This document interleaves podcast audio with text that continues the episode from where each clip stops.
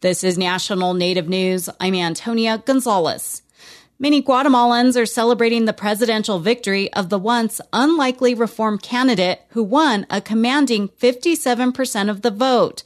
Bernardo Arevalo received substantial support among indigenous voters who make up at least 40% of Guatemalans. Maria Martin reports. Traditional fireworks rang into the night in indigenous communities throughout Guatemala to celebrate the resounding victory of reform candidate Bernardo Arevalo of the Semilla or Seed Party. Arevalo had surprised everyone when he came in the second place winner in June's first round elections.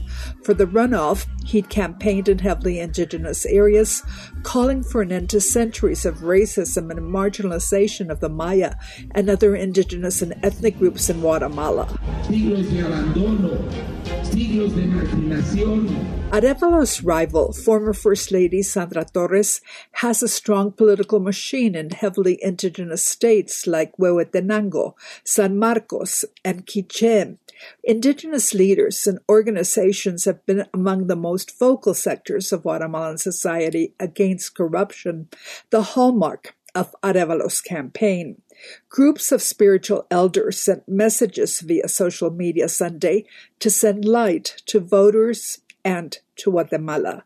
For National Native News, I'm Maria Martin.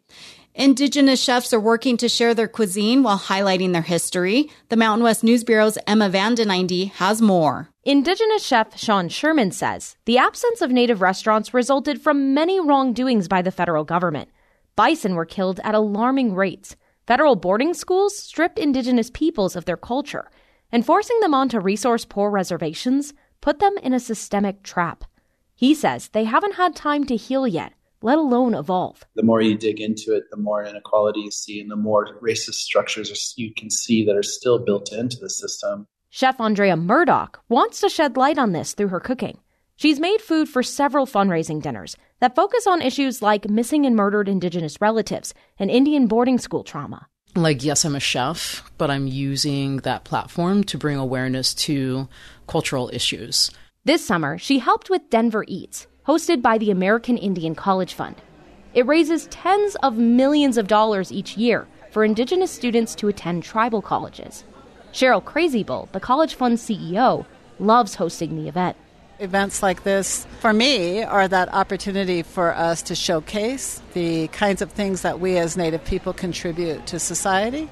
The dinner portion featured Indigenous chefs preparing dishes with pre colonial ingredients, like a hen of the woods mushroom soup or Three Sisters hors d'oeuvre.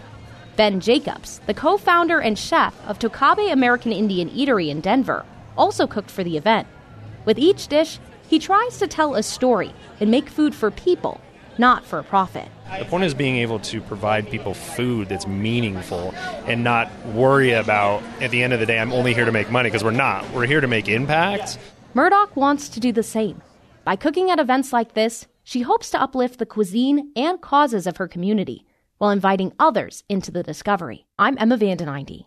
The Lummi Nation in Washington state says it's saddened by the death of Tokitae. The orca died in captivity at the Miami Seaquarium last week. In a statement, the Lummi Nation says it stands in solidarity with Lummi members working to bring her home and will now begin talks about next steps.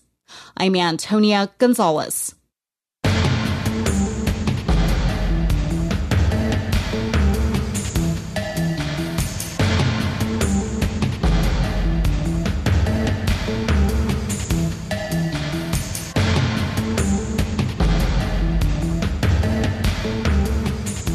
National Native News is produced by Koahnic Broadcast Corporation with funding by the Corporation for Public Broadcasting. Is your tank empty? There's another gas you should be worried about. Carbon monoxide can kill in minutes. But you can stay safe by placing CO alarms in your home. Support by the U.S. Consumer Product Safety Commission. Ready to start, manage, or grow your small business? The U.S. Small Business Administration can help with advice and resources. See what SBA can do for you. Go to sba.gov/start.